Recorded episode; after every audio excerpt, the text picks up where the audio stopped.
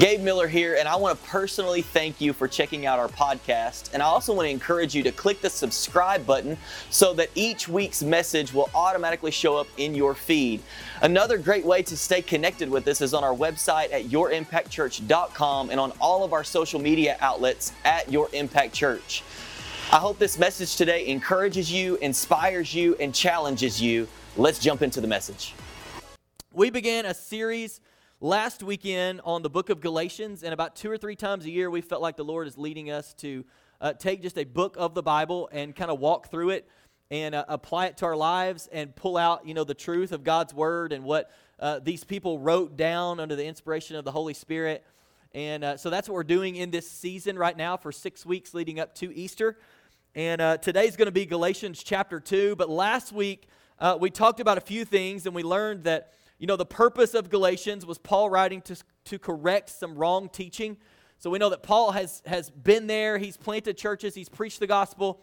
He has uh, just left, and then false teachers came in right behind him, and they're uh, trying to get these new believers to believe that there's got to be more to uh, this than what Paul told you. It can't just be as simple as faith in Christ and what he did, but there are some things that you have to do and be a part of so that you can truly be saved. And so Paul's writing to correct those things. And last week, a few things that we said was that Christianity and the gospel is not something that you want to trade in for a cheaper substitute that may overpromise but can never really deliver. And I want to speak to this because uh, last week I gave uh, I was I was in a, a, message thread with a few people and I said this might have been the most effective um, illustration or or thing that I have shared um, in five and a half years of this church's existence, and that was with all of the off-brand things last weekend. Uh, and I just want to clear the record. All right.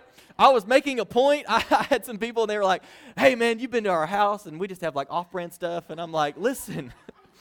It's fine. If you come to our house, we were talking about this, this last week. If you come to our house, come on, you're going to see some off brand cereal and some off brand chips and all of these things. We are not afraid of off brand, all right?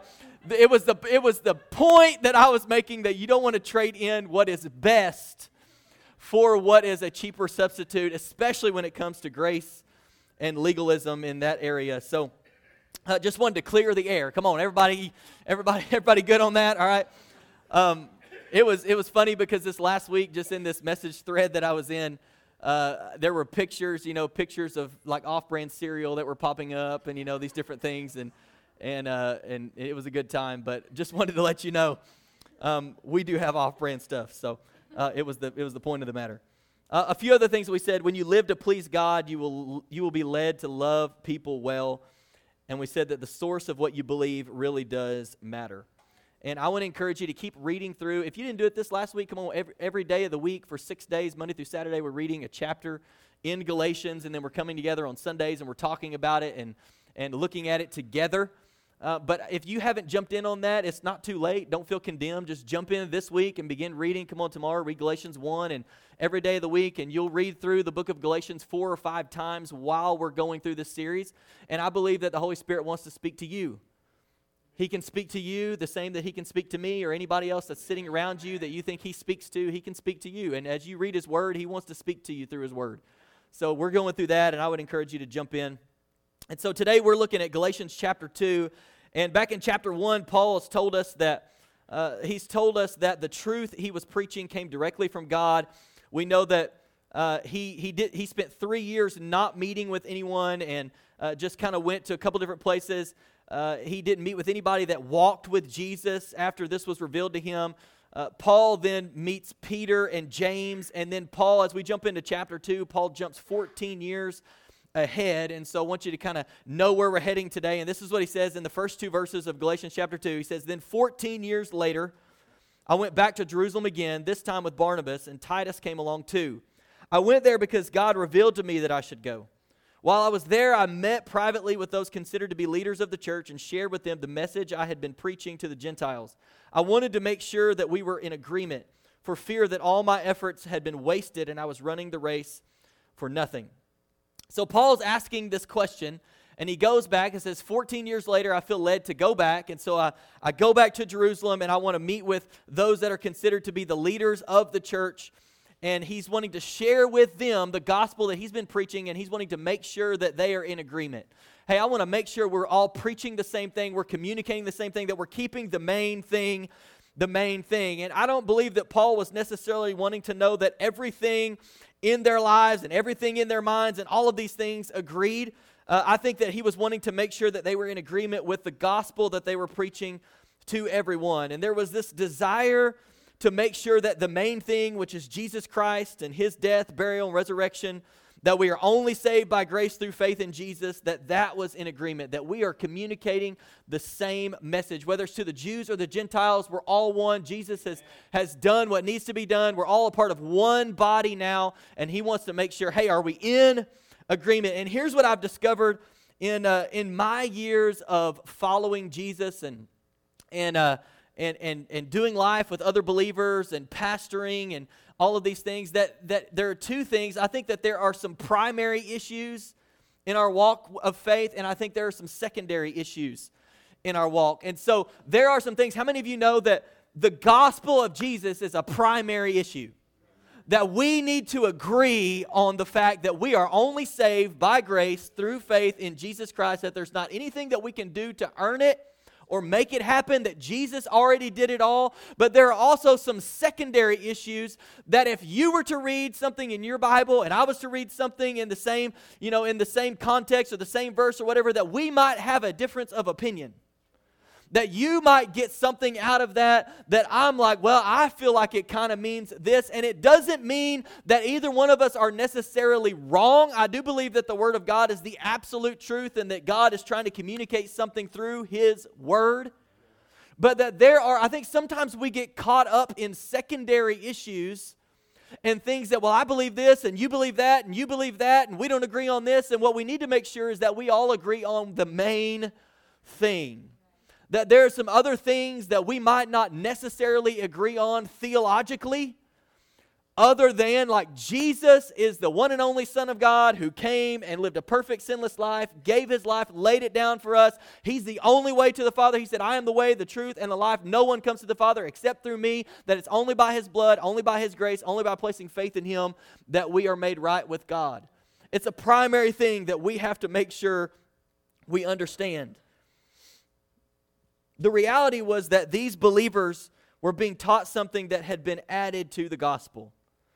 And the thought these teachers were planting in these believers' mind was that faith in Jesus was good, but that there was also certain things that they had to do to be able to be saved.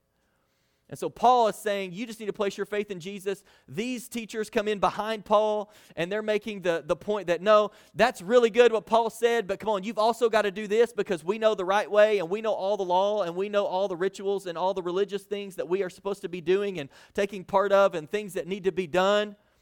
And Paul is writing to correct and say, no, it's only by the grace of God, it's not by anything that you do that you're saved. And so Paul was confirming that they were all in agreement with this gospel message so that they could impact the world with this message. And then we pick it up in verse 3, and he goes on, he says, And they supported me and did not even demand that my companion Titus be circumcised, though he was a Gentile.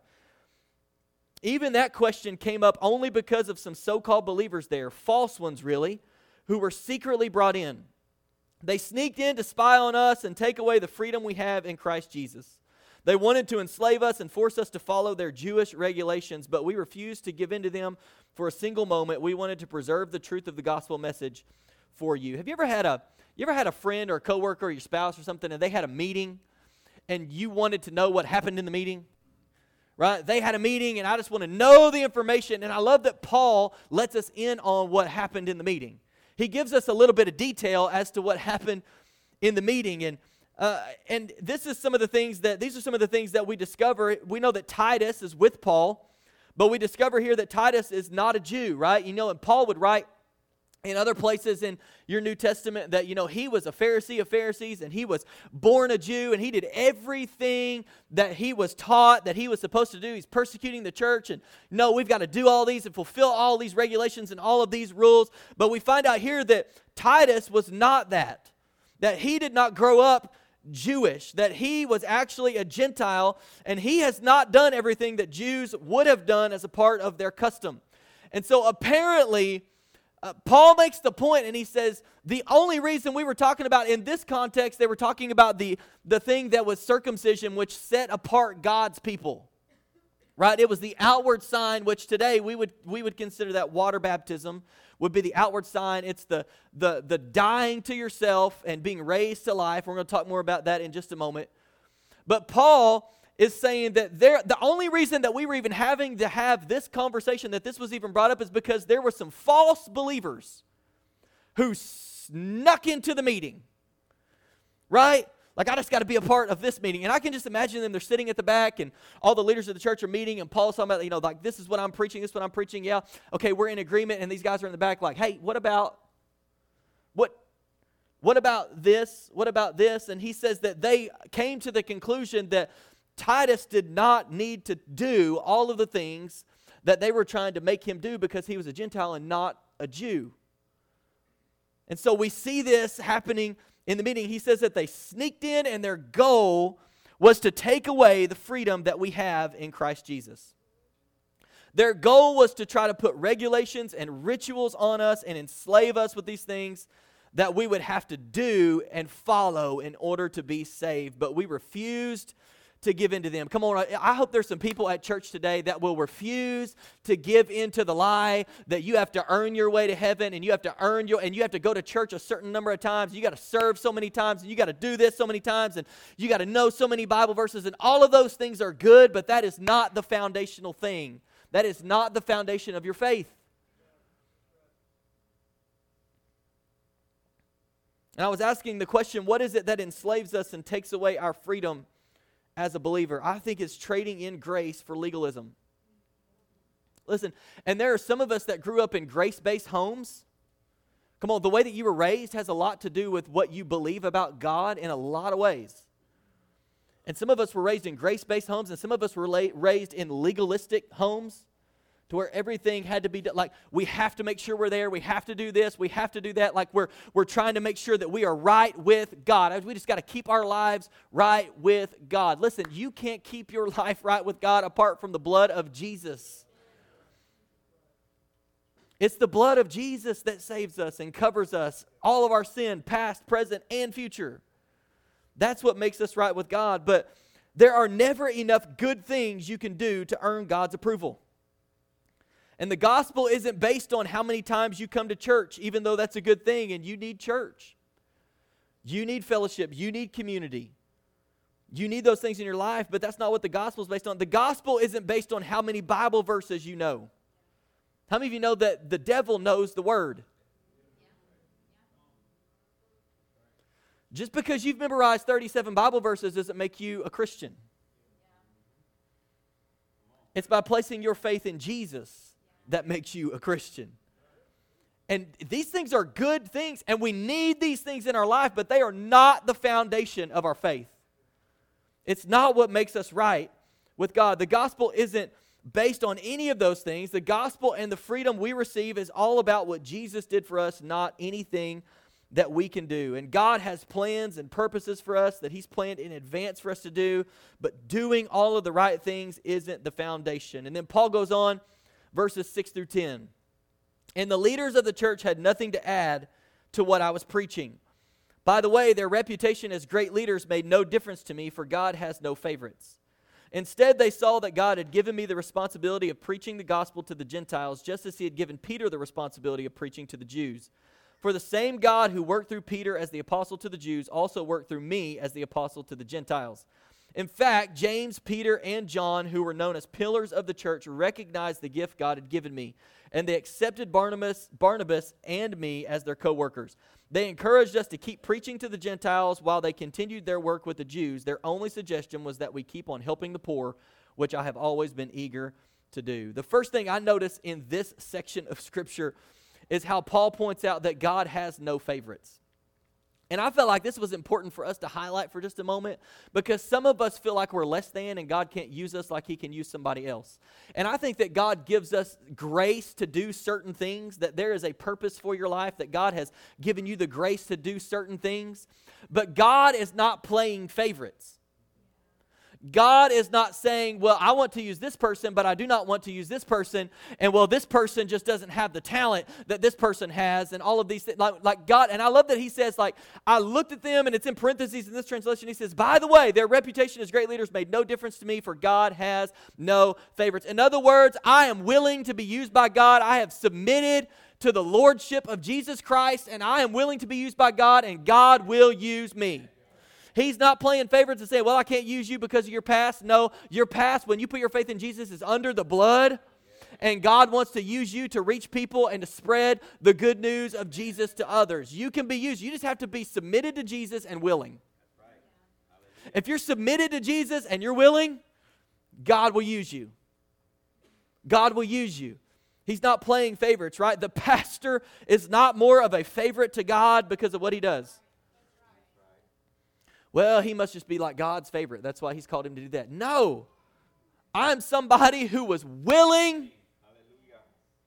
That was it. Like, God, what do you want me to do with my life? What are you calling me to do? I'm willing. And I felt like this was the call that he put on my life. And if you are submitted to Jesus and you are willing, God will use you. He is not playing favorites. God desires for us to all know Him for all of us to grow in our knowledge and our understanding and our relationship with Him and to go and make disciples. And this is our vision, and you see it out in the lobby every single week when you come in that we want people to know, grow, and go. We, you, God wants you to know Him personally, to enter into a relationship with Him, and to grow in your understanding, to grow in wisdom, to grow in knowledge, to grow in your relationship with Him, to grow in your faith. And that we would ultimately go and make disciples that we would go and spread the gospel to all the world.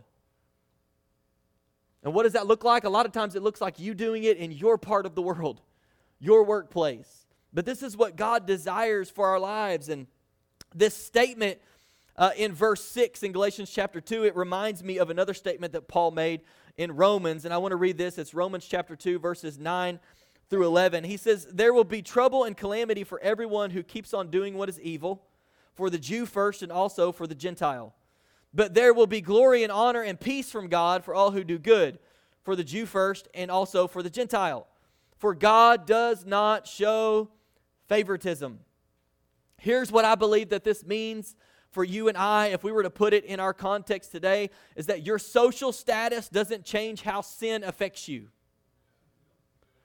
How you were raised doesn't change how sin affects you how much money you have or don't have, or how many, you know, like how good of a person you think you are. Like, none of that stuff changes how sin affects you. Sin affects us all the same way, but in the same way that sin affects us all alike, the grace of God also affects us all alike. That no matter what your background is, the grace of God is sufficient for you. No matter how you were raised, no matter if you've been a Christian for 30 years or for 30 minutes, it's the same grace that God gives you that He gives the other person. And He says, listen, it doesn't matter your social status, your background, none of those things change the way that sin affects you or the way that the truth of salvation affects your life. And whether Jew or Gentile, God desires for all to be saved. And no matter what race or nationality or upbringing, sin and doing evil, it brings one result, and doing good, following Jesus, it brings another result because God does not show favoritism. It's encouraging to me to know that God isn't playing favorites. That his grace and his mercy and his love it's available for every one of us. I want to read you a few verses here uh, in this in this thread for just a moment. Second Peter chapter 3 and verse 9 says, "The Lord isn't really being slow about his promise, as some people think. No, he is being patient for your sake. He does not want anyone to be destroyed, but wants everyone to repent." 1 Timothy 2, verses 1 through 4. I urge you for all, for of all, first of all, to pray for all people, ask God to help them, intercede on their behalf, and give thanks for them. Pray this way for kings and all who are in authority so that we can live peaceful and quiet lives marked by godliness and dignity. This is good and pleases God our Savior, who wants everyone, somebody say everyone, to be saved and to understand the truth. God wants us all to come to faith in Christ. That's his desire. That's his plan. Paul goes on to explain that as a result of their meeting, he says that James and Peter and John, they recognized the gift that God had given him. And so they came to this conclusion. Here's what they said They said, Paul's going to continue to preach and work with the Gentiles, and that we're going to continue to preach and work with the Jews. In other words, we're in agreement. We're preaching the same thing. We have the same message. We're preaching Jesus Christ and the gospel of Jesus Christ. And so you are called, we agree, you are called to preach it and to work with the Gentiles, and we are called to preach it and work with the Jews. And together, we're going to work together so that we can reach all people for Jesus. And then after all this, Paul tells us a story about an encounter between him and Peter. Verses 11 through 14, he says, But when Peter came to Antioch, I had to oppose him to his face, for what he did was very wrong. When he first arrived, he ate with the Gentile believers who were not circumcised, but afterward, when some friends of James came, Peter wouldn't eat with the Gentiles anymore. He was afraid of criticism from these people who insisted on the necessity of circumcision. As a result, other Jewish believers followed Peter's hypocrisy, and even Barnabas was led astray by their hypocrisy. When I saw that they were not following the truth of the gospel message, I said to Peter in front of all the others, Since you, a Jew by birth, have discarded the Jewish laws and are living like a Gentile, why are you now trying to make these Gentiles follow the Jewish traditions? Does anybody remember? Does anybody remember uh, like middle school and high school lunchtime? Anybody ever changed schools like at some point of that? Or you went from middle school and you went into high school and it was a new school and you knew some people, but there was still like you it was something completely different. And I like the the lunchroom experience in school a lot of times is almost an experience of segregation. Like there's you walk in and come on can, if you remember this if you were nervous like I, I remember starting a new school i was i was ninth grade freshman year brand new school didn't know anybody there. And it's like you know you're walking in and it's just like this nerve-wracking thing because because everybody is kind of in their own groups. And so it almost feels like who i sit with is going to determine the next four years of my life. Like whoever I start making connections with is going to determine, and it almost gives us this picture of, well, these people sit over here because they don't like what these people do, and these are all of the athletes that sit here and they don't hang out with these people, and these are all of the people over here that they're kind of mean and we really don't like them, and so they're over here, and so we sit over there, and it's almost like who do I need to connect with? And I believe this is the very thing that Paul is giving us an example of and saying that this is not the way that it's called to be. Because he says, Peter has come to Antioch. He's been here. There's been ministry happening. And, and one, one commentary that I was reading saying that these things were, were most noticeable during mealtime. And so they would be doing ministry, they would be fellowshipping together, they would be preaching the gospel together. They're doing these things and they would sit down to eat. And it says that Peter was eating with the Gentiles, he was communicating with the Gentiles, he was, he was living his life in this way, he was ministering to them as long as the other people weren't there. So, as long as the Jewish Christians who didn't believe that these Gentiles could just be saved by faith alone, as long as they weren't there, then Peter was hanging out with the Gentiles and doing ministry and eating with the Gentiles. But as soon as these Jewish Christians who were still convinced that no, there are some things that you have to do to be made right with God other than just put your faith in Jesus, as soon as they showed up, it says that Peter, he kind of starts avoiding. It says that Peter was no longer eating with the Gentiles. And Paul is looking on and he says, This is not right. This is not right what you're doing.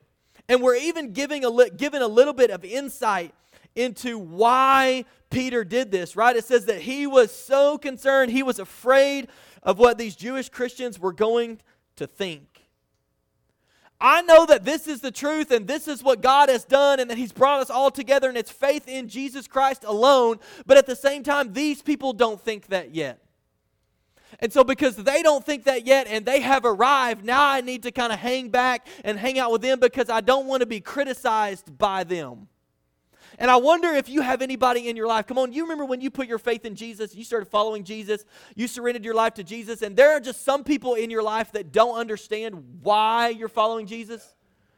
They don't understand why you're so passionate about the God that you serve. They don't understand, listen, they don't understand why you come to church because church is a waste of time. They don't understand why, listen, they don't understand why you would set aside a night of the week on a Monday or a Wednesday or a Sunday and you would go surround yourself with 10 or 15 other people and study the Word of God together in what we would call a grow group. And they just don't get it. They don't get it. But I pray that we would not be people that would succumb to the criticism and how other people might think about us, but that we would continue to be an example and follow Jesus even in the midst of things that might be going on around us. And Peter, Paul says, I had to, I had to confront Peter because Peter was going back on what he knew was right, what he knew was the truth of the gospel.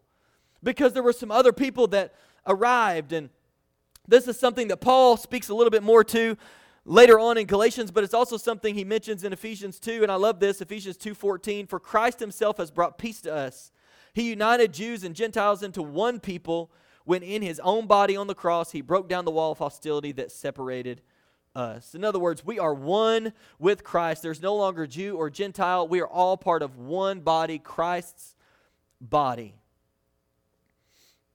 In verse 12, it tells us, man, this is why Peter did this. He was, he was concerned about what these other people were going to think, even though he knew what the truth was.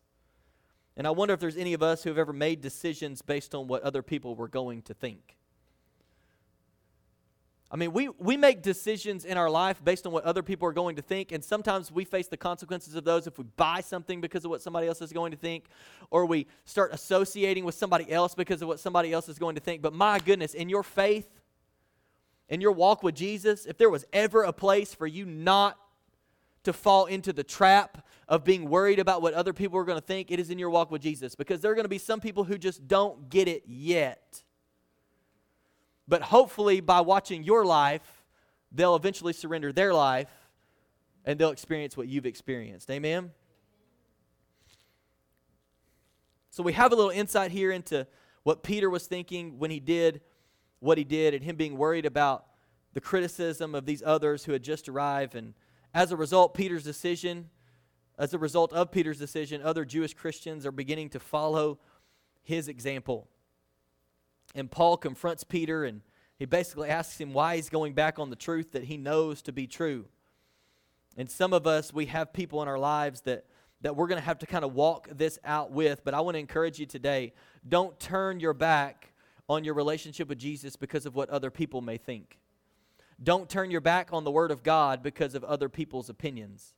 Don't be ashamed of how you have been taken from darkness to light and don't lean into the opinions of other but others but lean into the word of God. What if we became people that were more concerned about what God thought about us than what others think about us? Wouldn't it change the way that we follow Jesus? It, it would just it would change everything. And Paul, he spoke to this even in, in chapter one, you know, where he said, Obviously, I'm not trying to please people. Because if I was trying to do that, I would not be a servant of Jesus Christ. I've got to follow him. we pick back up in verse 15. He says, You and I are both are Jews by birth. He's still talking to Peter, not sinners like the Gentiles, yet we know that a person is made right with God by faith in Jesus Christ, not by obeying the law. And we have believed in Christ Jesus so that we might be made right with God because of our faith in Christ, not because we have obeyed the law. For no one will ever be made right with God by obeying the law.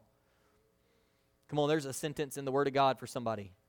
No one will ever be made right with God by obeying the law. And here we are reminded that we are made right with God by only one thing, and it's faith in Jesus Christ. Doing all the right things, trying to obey the law, living in legalism, none of these things will ever make you right with God. You can't earn it, you can't work for it. The law, one, one commentary said it this way the law is what proves your guilt and puts on the shackles, but it can never set you free. The law is what says you need Jesus. You could never do all of this. You could never live up to God's standard. So he sent Jesus to take your place and do it all for you so that you could place your faith in him and be made right with God. Paul was reminding them of this, and I want us to be reminded today. And then verses 17 through 19, but suppose we seek to be made right with God through faith in Christ. and then we are found guilty because we have abandoned the law. Would that mean that Christ has led us into sin? Absolutely not. Rather, I am a sinner if I rebuild the old system of law I already tore down. For when I tried to keep the law, listen, it condemned me.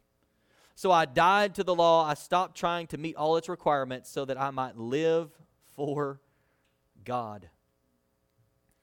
As a New Testament believer, a New Testament Christian, right? We live in the new covenant. As a New Testament Christian, we are not called to try to live by the law. And Paul says, When I tried to keep the law, it condemned me. And we know that Romans, and we're going to read it here in just a moment, but Romans 8 1 would say, There's now no, there's now therefore no condemnation for those who are in Christ Jesus. In other words, you can place your faith in him, and there's now there is no more condemnation. He says, When I tried to keep the law, it condemned me. Anybody ever tried to do all the right things, and then when you messed up, it was like you beat yourself up for it? right? The, the, the enemy says, well, you got to do this and do this and do this and do this and do this. And then when you don't do it, he's like, see, you messed up again. You lost your salvation. You are no longer right with God. You've got to start all over again. He says, When I tried to live that way, it condemned me. So I died to the law and I stopped trying to meet all its requirements so that I might live for God. Jesus already fulfilled all of the law. Jesus already did everything that needs to be done. I want to read you some verses. Matthew 5 17. Jesus is speaking. He says, Don't misunderstand why I, why I have come. In other words, don't, don't get it twisted. Here's what I came to do I did not come to abolish the law of Moses or the writings of the prophets. No, I came to accomplish their purpose. Romans 8, verses 1 through 4. So now there is no condemnation for those who belong to Christ Jesus, and because you belong to him, the power of the life giving Spirit has freed you from the power of sin that leads to death. The law of Moses was unable to save us because of the weakness of our sinful nature. So God did what the law could not do. He sent his own son in a body like the bodies we sinners have. And in that body, God declared an end to sin's control over us by giving his son as a sacrifice for our sins. He did this so that the just requirement of the law would be fully satisfied for us, who no longer follow our sinful nature, but instead follow the Spirit. God declared an end to sin's control over you. Do you know that sin has no more control over you? When you place your faith in Jesus, sin no longer has control of you. Some of us choose to live in it.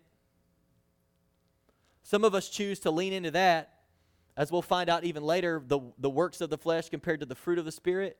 Some of us choose to live according to the fleshly desires instead of living according to the Spirit. But he says right here, no, you have the ability you have the ability. Because of the Holy Spirit in you, you have the ability. It's already been fully satisfied. The law has been fully satisfied, and we no longer follow our sinful nature, but instead we follow the Spirit. Jesus fulfilled the entire law for us. And as the worship team comes back, this is the way that chapter 2 finishes. Verses 20 and 21. My old self has been crucified with Christ. It is no longer I who live, but Christ lives in me. So I live in this earthly body by trusting in the Son of God who loved me and gave himself for me. I do not treat the grace of God as meaningless. For if keeping the law could make us right with God, then there was no need for Christ to die. Paul says that something that I think we need to grab a hold of today. Here's what I think we need to grab a hold of we need to crucify our old self and our sinful nature. And here is, I believe that for many of us, the struggle that we face is this. I think this is the tension a lot of times in our lives, okay? We want salvation without dying. We want to go to heaven, but live for ourselves. We want the grace of God, but we do not want to crucify our sinful nature and live according to the Spirit. And Paul says something that we need to grab a hold of today. He says, I have been crucified with Christ, and it is no longer I who live, but it is Jesus Christ who lives in me and is living through me. And Paul is so passionate about this truth that he says it three different ways. He says, I've died, I've been crucified, and I no longer live.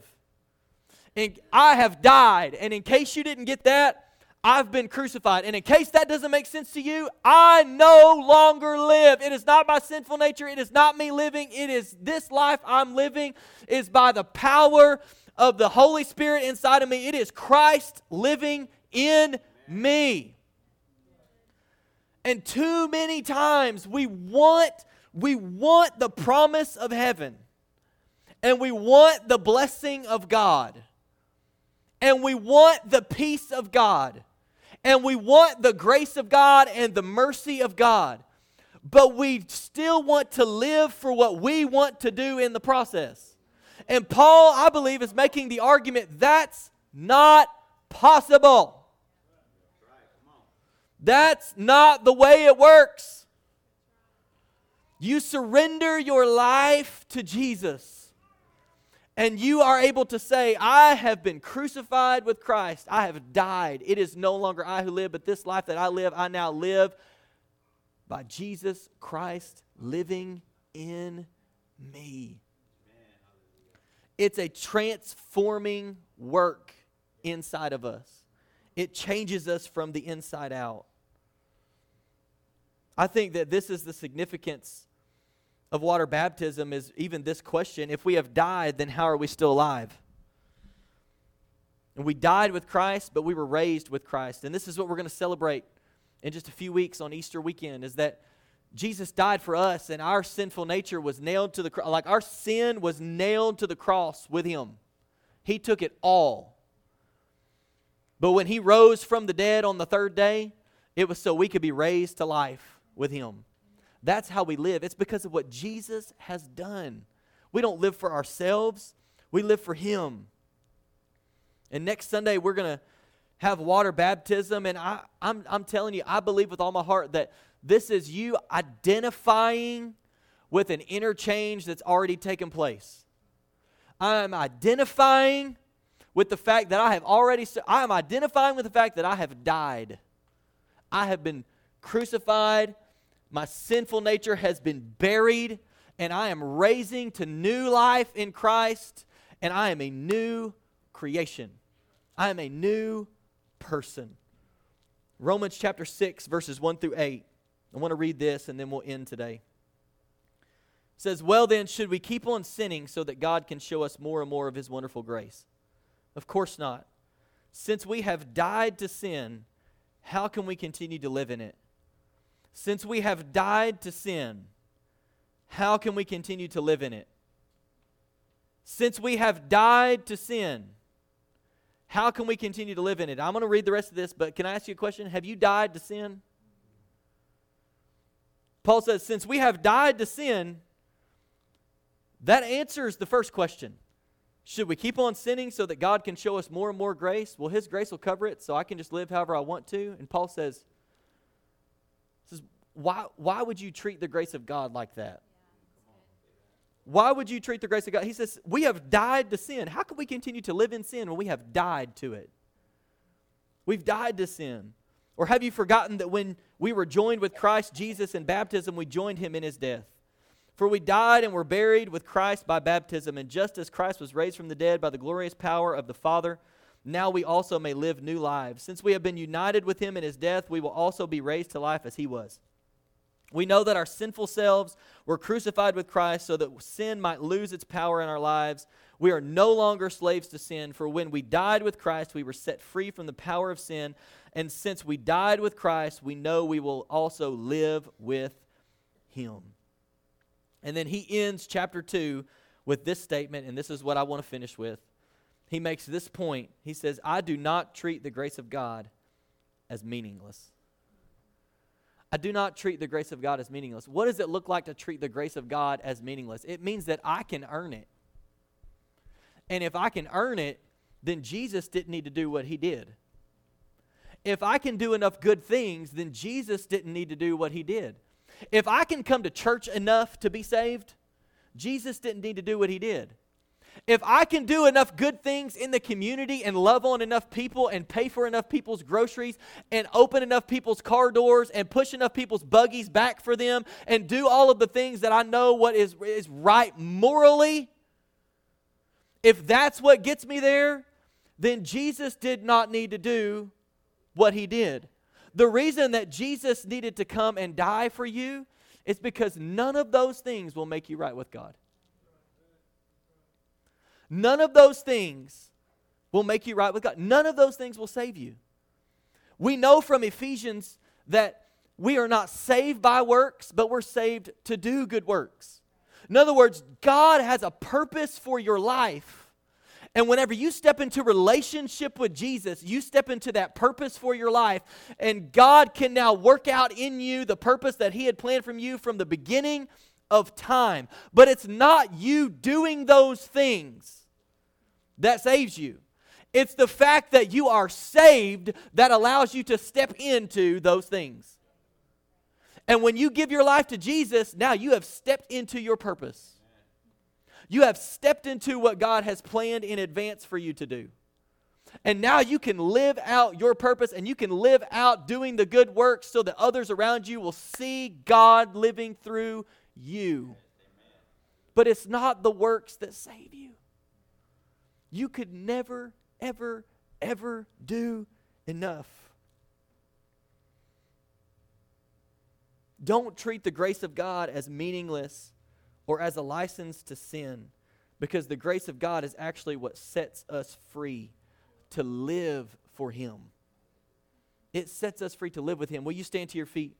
I want to end in the same way that we did last week, and I just want to remind you of this because I'm praying that this will get in your heart, that this will get in your life, that this will get in your mind, and it will transform your thoughts. And here's the here's the statement. It's that what Jesus did for you through his de- his life, death, burial and resurrection is enough.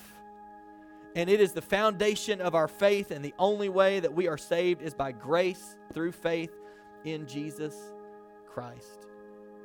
Come on, this ought to be freeing for you today. I don't have to earn it.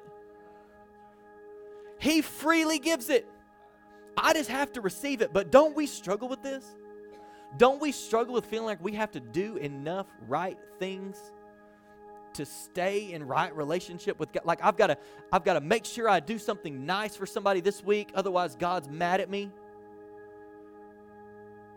He sent Jesus to die for you so that you can be made right with him so that you could step into what He has already planned for you to do, so that you could step into freedom to live for Him. And my goodness, I think whenever you place your faith in Jesus, and whenever you get this and you understand the grace of God and that it's only by grace that I'm saved, and you step into that, it'll lead you to do all the other stuff. As you're following Jesus, you'll just like you'll just naturally live this way. I mean, we're going to discover later in Galatians what the fruit of the Spirit is, like what the, the fruit that the Spirit is producing in our lives as a follower of Jesus. You'll just, like all of the things that you've been trying to do to earn salvation, those things will come as a byproduct of you understanding the grace of God in your life. And you stepping into your purpose and stepping into freedom, like, wow, I am free to live for Jesus passionately. And because of that, because I'm hearing his voice, because I'm in his word, I know what he's called me to do. Now, all of these things are coming out of my life because there's already been an inner transformation that's taken place, and that is now manifesting in the things that I do and the things that I say and where I go and how I operate. And sometimes we just have a tendency to get it backward. But I don't know about you, I'm thankful that it's, it doesn't, come on, we sing this song and we're going to sing it again right here at the end and we're going to pray and, and worship to this song. But I love the line that says, I'm so glad that my freedom wasn't based on what I've done, but that it was based on what He did. Come on, that is good news. When the angels showed up and Jesus was born and they came to the shepherds, they said, We have good, there is good news. It is good news for you and I that Jesus has already done everything that needs to be done so that you can have relationship with your heavenly Father. You just have to place your faith in him. You just have to surrender your life to him. So as the prayer team comes, I want to pray for you and then we're going to sing this song and worship together and if you need prayer for anything in your life, we invite you to come for prayer. So Lord, today we thank you for your word. We thank you for loving us so much that you would send your son Jesus to lay his life down for us, to take our place so that we could have relationship with you. So that we could step into our purpose, so that we could step into the good things that you've prepared in advance for us to do, so that we could step into freedom, the freedom to live for you. So, God, I pray that this truth would just penetrate our hearts today. Lord, that we would see things in a new light, that you are giving us a new perspective, a fresh perspective, a freeing perspective to know that you have already accomplished it all. You've already done everything that needs to be necessary. And Lord, we just choose today to put our faith and our hope and our trust in you, to believe in Jesus Christ, to confess him as Lord and Savior of our lives, and to step into what it is that you have for our lives from this day forward. So, Lord, I pray as we sing this song that Lord, we would lift our hands and we would worship you in spirit and in truth. But if there's anybody here today who needs prayer, Holy Spirit, I pray that you would draw every person today who needs prayer for anything in their life. In Jesus' name, amen.